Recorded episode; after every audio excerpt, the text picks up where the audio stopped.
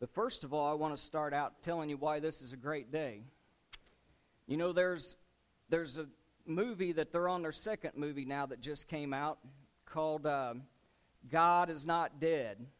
And then there's another one that just came out, God is Not Dead, number two. But you know, in Job chapter 37 and verse 10, there's a very important statement there this morning. If you woke up this morning and saw frost, next slide, Tanya. Yeah. If you woke up this morning and saw frost outside, you don't have to go see a movie that somebody made because by the breath of God, Job 37 and verse 10 says, frost is given. So when you look out there in the mornings and see that, just think that God breathed that frost upon the ground.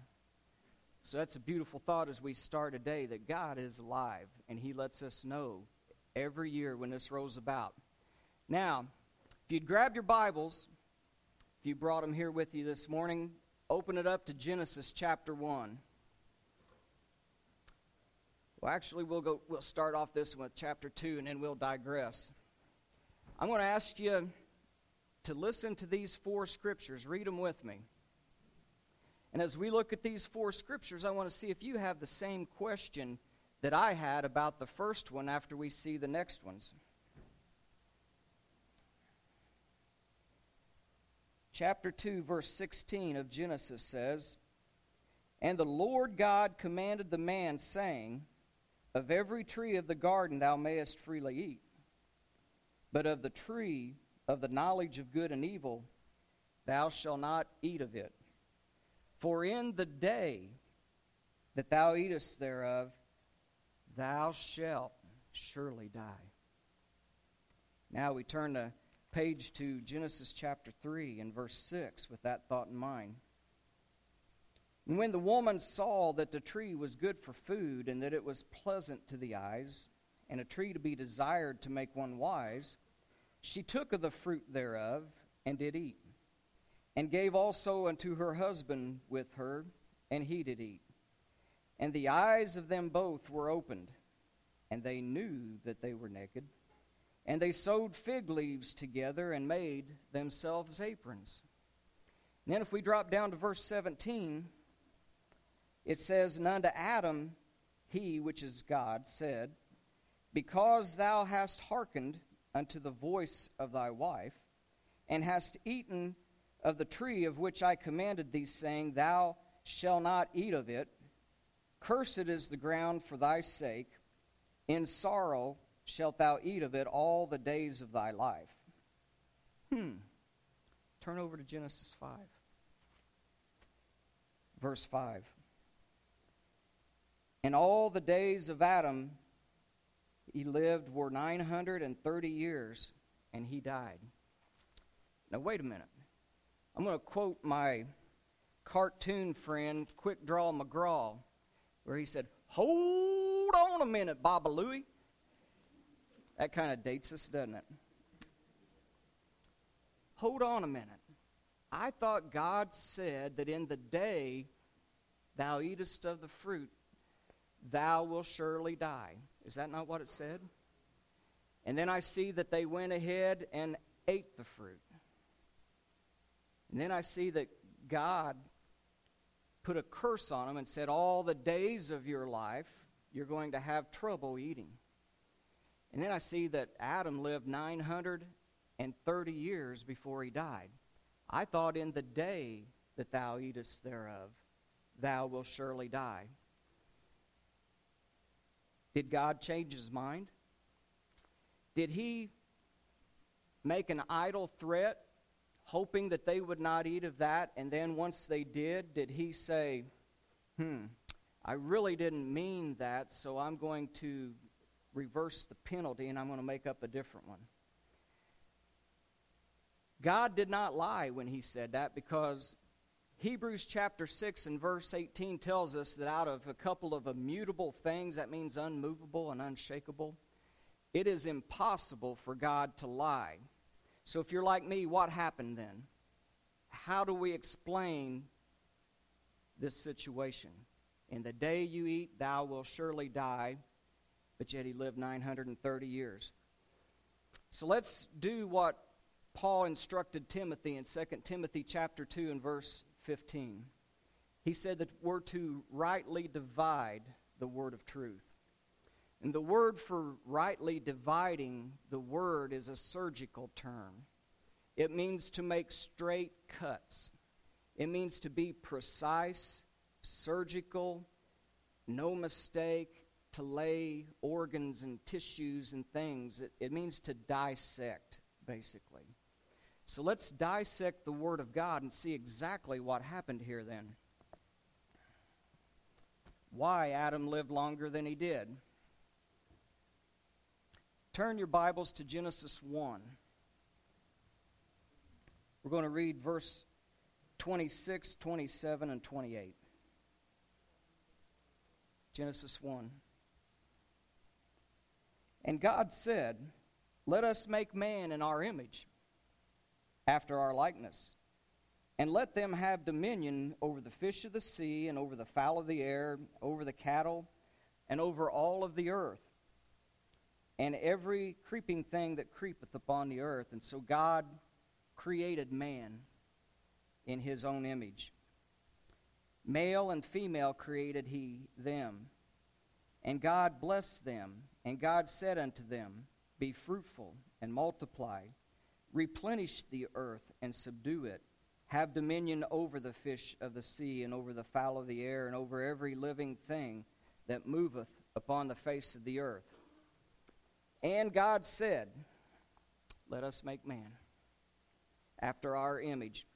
This is when it said God said, the word for God is Elohim. That's the plural ending. So this means that in the creation of mankind was all three the Father, the Son, the Holy Spirit present as they began to make decrees about mankind and about the creation of the earth. All of them together. They made a decree and they said, Let us. They were all in agreement.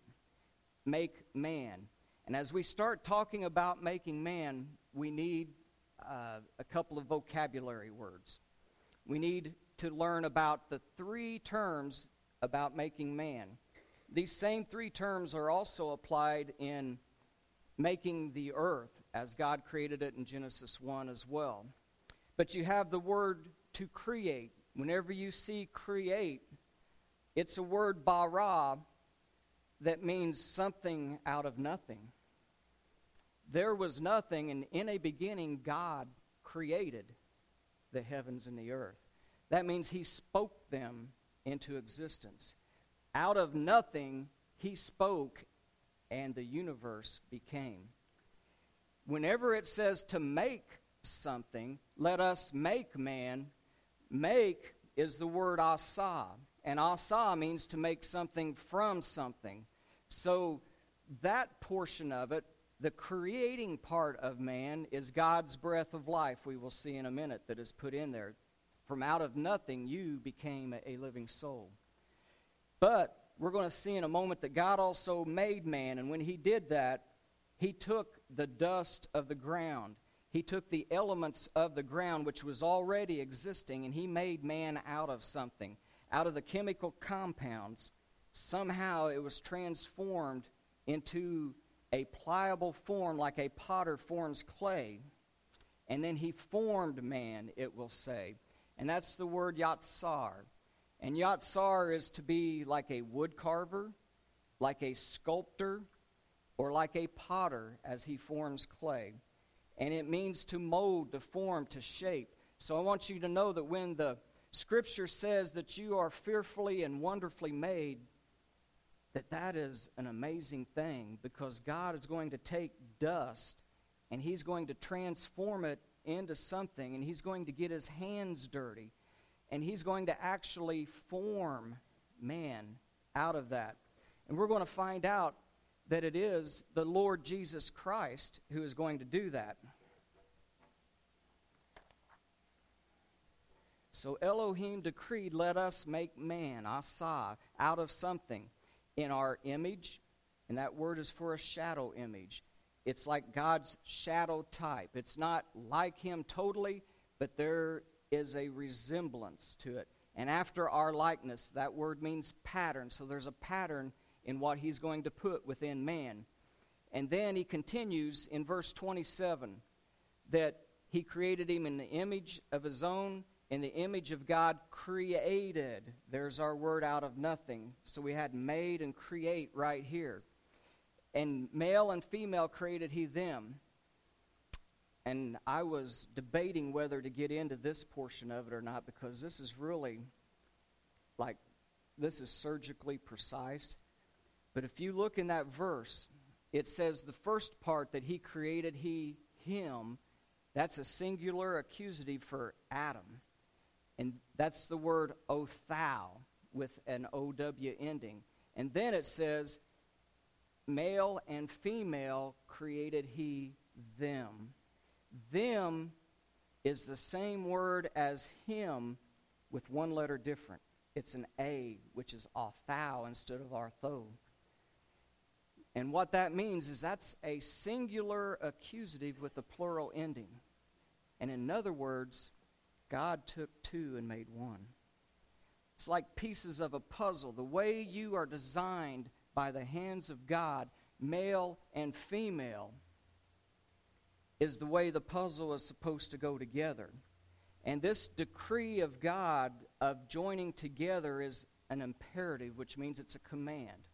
So it's a command that God has set forth from Genesis 1 that it's man and woman, and from them twain shall become one flesh, and we're going to see that He blesses that union. And he blesses that union in many ways. He said unto them, He said, Go forth. And here's the doctrinal impact because it is only man and woman that is being blessed as a union. And like pieces of a puzzle, two separate pieces design and go together and form one piece. And he says to be fruitful. That means when you are joined together as one, that you blossom together and you bear fruit. And it's talking about the recreational side of the union of man and woman.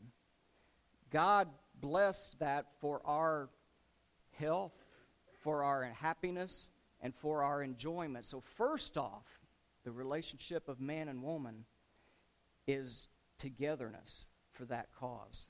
And when you come together as one, two become one he says, Be fruitful. Then he said, To multiply, rava. That means to become great and numerous and to expand. So, the second purpose of the combination of man and woman is so that you can propagate the earth, children. So, the home with marriage and the family that occurs from that is blessed, ordained, and commanded by God as the way that things go. Then he says to replenish the earth. That word is melee. Melee means to fill up, to saturate. It doesn't mean to stop at a certain point. And there are some countries and some folks who say, we're going to put a limit on how many children that you can have. Well, that's not from the Word of God. Because here God says, fill it up. Saturate it. Test me and see. The creator of the universe is saying, fill it up. And he leaves that decision up to you whether to have one child, as I did, or whether you have 15 children. That is your volition to go forth after that. But God blessed the union and told you to go forth, be fruitful, to multiply, replenish the earth. And then he said to subdue it. Now, this one's going to anger some people out in California if they ever hear this lesson.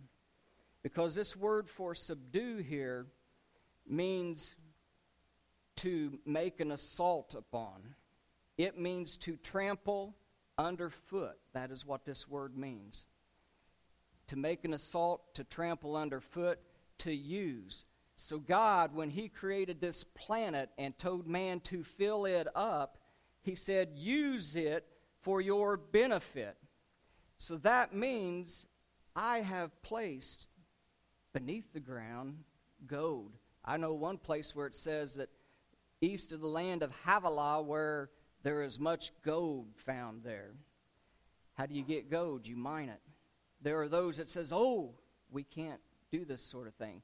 God said, "Make an assault upon the earth, trample it underfoot, and see that if I, the Creator, cannot go ahead and sustain it and carry it on, there is no way that man can destroy the earth because God says He's going to do that in the end.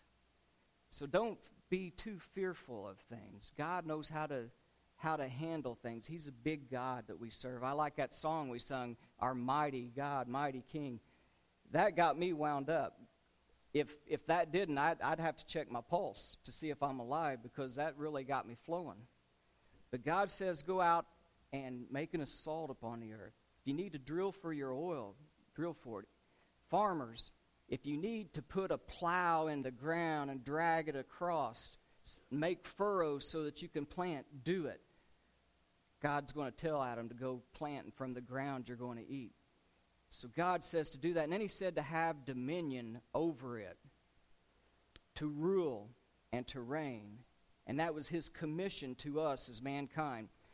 Now, I want to explain the, the Hebrew way of, of telling a story. Chapter 1, with man being made, what we looked at a minute ago, is a broad overview. They like to give an overview first and then hit the details. Just like Genesis 1 1. In a beginning, God created the heavens and the earth. And then we're going to spend 20 some verses explaining what that meant. Day one, we did this. Day two, we did this. So you get an overview and then you get the details. Now we're almost ready to get the details for our question about man and why he didn't die in the day that he ate of it. But before we do, turn to the next chapter, chapter 2 and verse 7. At the end of chapter 1, on verse 31, God had said, He looked at everything He had created and set forth, and it was very good. So that's the way He intended for it to be. But then we get to chapter 2, and in verse 7, it says, God formed man of the dust of the ground so there we see our word yatsar to form. So out of the ground we were formed. And it says that he breathed into his nostrils the breath of life. And man became a living soul. Wow. Here we're going to have a change of narrative. As we go to the next slide, we'll see that this is the Lord God. All the way up to this point, it's only said God. God created. God did this. Now we get surgical again. Says the Lord God. So who's the Lord God? The Lord God it is Jehovah Elohim. It singles it out to one person of the Godhead is going to do the actual work of the creation of man. The New Testament points back to this. Ephesians chapter 3 verse 9. This is Jesus Christ who is going to form mankind and you say, "I thought he didn't appear until Matthew." No. He's right here in Genesis 1 and 2 and 3. Jehovah Elohim, Jesus Christ. Ephesians 3 and verse 9 says, to make all men see what is the fellowship of the mystery which from the beginning of the world has been hid in God who created all things by Jesus Christ. I love Colossians chapter 1 and verse 16.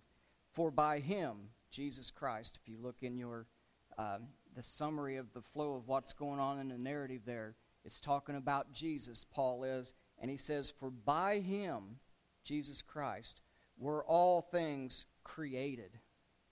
He, he's the one who created all things. And in John 1, chapter 1, verses 1 through 3, it says, In the beginning was the Word, and the Word was with God, and the Word was God. And then it's going to say that there is not anything that was made that was not made by the Word.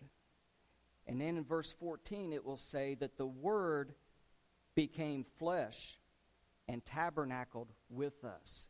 The Word is Jesus Christ. And there is nothing that was created that was not created by Him and for Him. So it's Jesus Christ now who's getting ready to form mankind from the dust of the ground.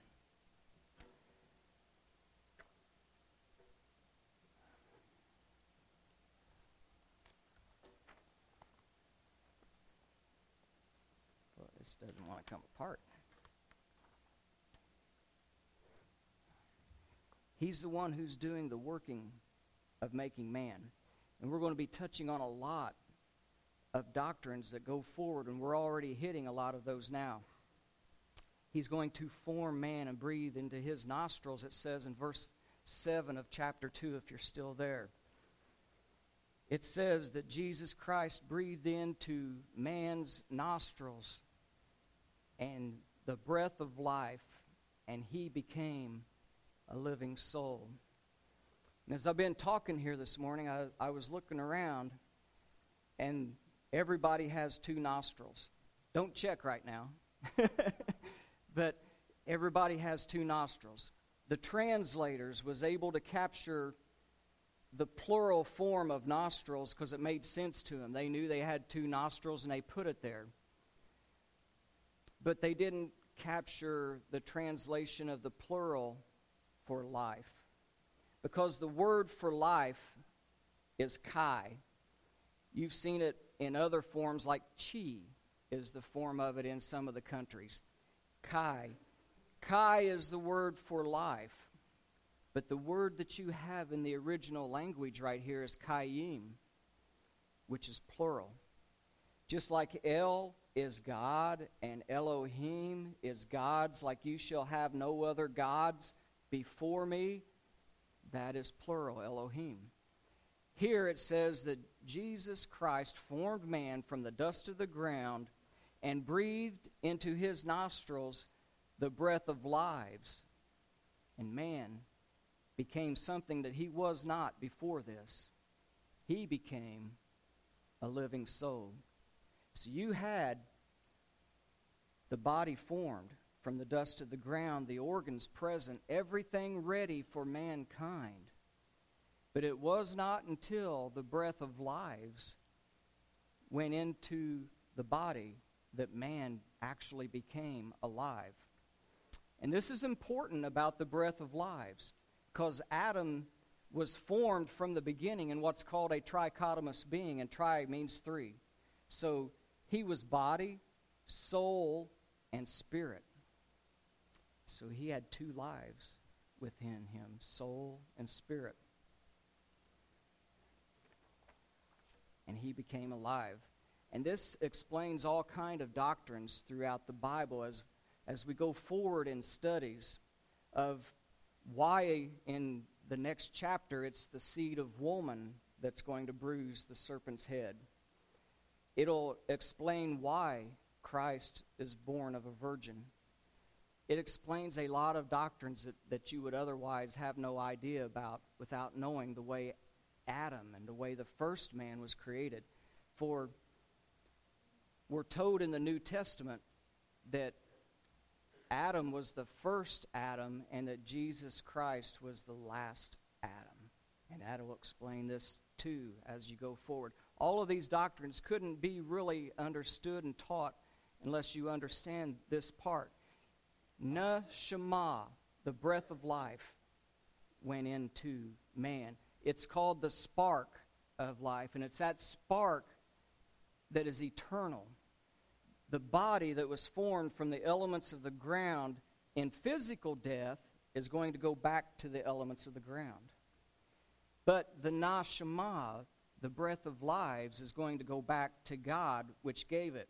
Ecclesiastes chapter 12 verse 7 says, Then shall the dust return to the earth as it was, and the spirit shall return unto God who gave it. So, just as man was created in the opposite form of body first from dust and then given a spark of life, at death, the spark of life leaves and then the body returns back to dust. So, the first truth is that man was given the breath of lives So now we're going to begin to understand verse 17 if you're still in chapter 2 of Genesis. Let's start out in verse 16.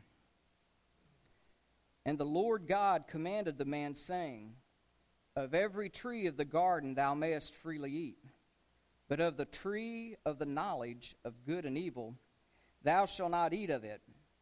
For in the day that thou eatest thereof, thou shalt surely die. Remember, that was our scripture that caused this conundrum that we're talking about. In the day that thou eatest thereof, thou wilt surely die. Again, the translators didn't know what to do with, with something that was in the plural because the word for surely there is not surely. The word for surely there is death. In the actual language, it reads muth tamuth. Muth tamuth. Dying, thou wilt die. Because man was created with two different types of life a soul and a spirit. There is two kinds of deaths. So God did not change a punishment because he told him, Dying, you will die. Spiritually, the man and the woman died immediately, as he said, in the day thou eatest thereof. What happened as soon as they ate of the fruit? You remember? Their eyes were opened. They wanted to hide from Jesus Christ who was walking through the garden. Every day they had had fellowship with him, but now they wanted to run and hide. They wanted to cover themselves with the works of their hands the fig leaves that they sewed together. Spiritual death was instantaneous. In the day you eat of it, dying, thou will die. And then the process of physical death, as the body was changed through the eating of that forbidden fruit, the process of physical death began, and 930 years later, Adam died. So God told the truth. In the day that thou eatest of it, dying, thou will die. And let's drop down to verse 21 of chapter 2. actually, chapter 3. Starting in verse 17. And unto Adam he said, Because thou hast hearkened unto the voice of thy wife, and hast eaten of the tree of which I commanded thee, saying, Thou shalt not eat of it, cursed is the ground for thy sake. In sorrow shalt thou eat of it all the days of thy life. It, thorns also and thistles shall it bring forth to thee, and thou shalt eat the herb of the field. In the sweat of thy face shalt thou eat bread, till thou return to the ground. For out of it wast thou taken for dust thou art, and unto dust shall thou return. Spiritual death was immediate. Physical death comes when the body returns back to the dust from which it was given. But God, when they were hiding in spiritual death, went to man first. He started calling out to him. He knew where he was. The actual language says, Why are you hiding where you are? He knew where they were, and that's why they came on out, because they knew that he knew. That's grace. God always has grace on those who have wandered from him. You can't hide. God will know where you're at. He's always waiting. He's always calling to you, Why are you where you are? Why are you going away from me? So, in grace, he did that. And then in verse 21,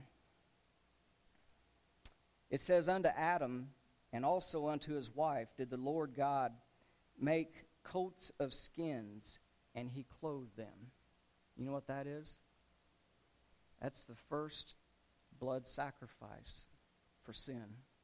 Man had disobeyed God he explained to him the consequences now that was going forth. And those fig leaves were your own works, it was the works of their hands. For by grace are you saved through faith, not of yourselves. You can't save yourself. Get the fig leaves off.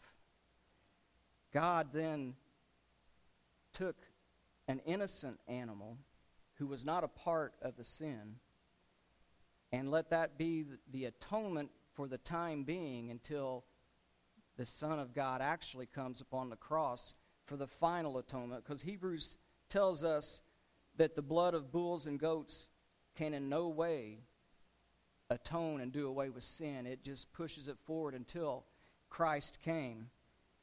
So there's only one question, folks, in this life that really means anything. One question that has eternal concepts, and that is what do you think of Jesus Christ? What happens to us as created beings then? Well, we're going to have to have two lives and two deaths as well.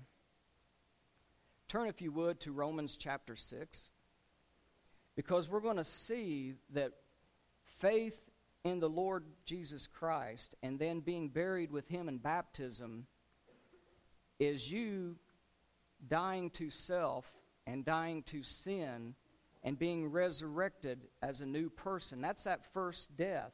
It gets done away with and you become alive again. You remember Jesus told Nicodemus, You must be born again of the water and of the Spirit. So here's where your spirit gets uh, reignited. Romans chapter 6, verses 1 through 7. What shall we say then? Shall we continue in sin that grace may abound? God forbid. How shall we that are dead to sin live any longer therein? Know ye not that so many of us, as were baptized into Jesus Christ, were baptized into his death. That's our death, that first death. Therefore, we are buried with him by baptism into death, that like as Christ was raised up, lost my place there for a minute, from the dead by the glory of the Father, even so we also shall walk in newness of life. If we have been planted together in the likeness of his death, we shall also be in the likeness of his resurrection. Knowing this, then, that our old man of sin, there's that spiritual death that we're talking about that was with Adam, is crucified with him, that the body of sin might be destroyed, and that henceforth we would not serve sin. For he that is dead is freed from sin. Believing in Christ, being buried with him in baptism, is dying to self in this life so that you might be raised with him in newness of life. And there is a promise about this in Revelation 20, if you want to turn there real quickly as we begin to land this plane. And Rick, if you and the guys want to start making your way up. Revelation 20 and verse 6 is a passage for the believer who has done what Romans 6 said. And it says, Blessed and holy is he that hath part in the first resurrection. That's the resurrection that we just talked about when you're buried and resurrected out of the water.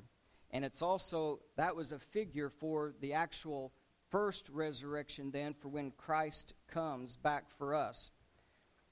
Blessed and holy is he that has part in the first resurrection. On such, now get this, the second death hath no power, but they shall be priests of God and of Christ. You hear that? The second death. Remember we talked about there was two deaths because there was two lives. There's a spiritual and a physical death. Those who are believers in Christ, it says the second death will have no part of you because you already died to self in this life. For those who choose not to accept Jesus Christ as their atonement, he continues in verse 11 of Revelation chapter 20.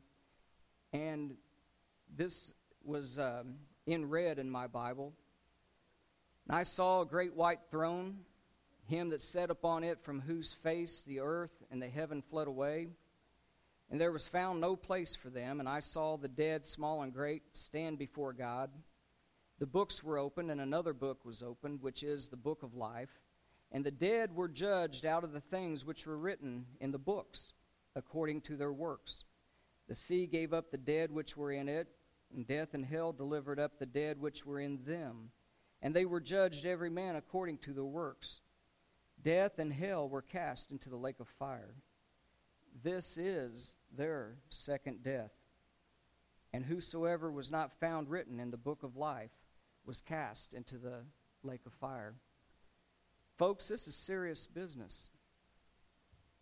There's two deaths. You either die in this life or you face a second death in the next life. We always talk about those who are kicking the tires around a little bit. I pray that you see the seriousness of it. It's time to quit kicking the tires. It's time to make that decision. I don't want to see anybody face that second death. It's why we do what we do. It's why we proclaim the message of Jesus Christ every week. For those of us who have made that decision, sometimes we face struggles and trials in this life. We have weak points. Confess your faults, and He's faithful and just to forgive you and to cleanse you from all unrighteousness. If you need prayers, though, of strength to help you, that is also available for you at this time as we begin to pray and then sing this song of encouragement. Father, your word tells us in Isaiah 43 that Jesus Christ created us, gave us that breath of life for his glory and for his purpose. God does not wish to see anyone lost. It says he is long suffering, not willing that any would be lost, but that all should come to repentance. Father, we pray at this time that those who have been car shopping and kicking tires would make that wonderful confession for you and then want to be buried with you in death to this life and raised anew to a spiritual life. And Father, we pray that everything that we've studied today, the facts of that we studied here, that man was created with two lives. He faced two deaths, a spiritual death and a physical death, and we also do that, Father. So be with us and help us to understand and help us to trust you in these things that aren't easily understood. In Jesus' name we pray. Amen.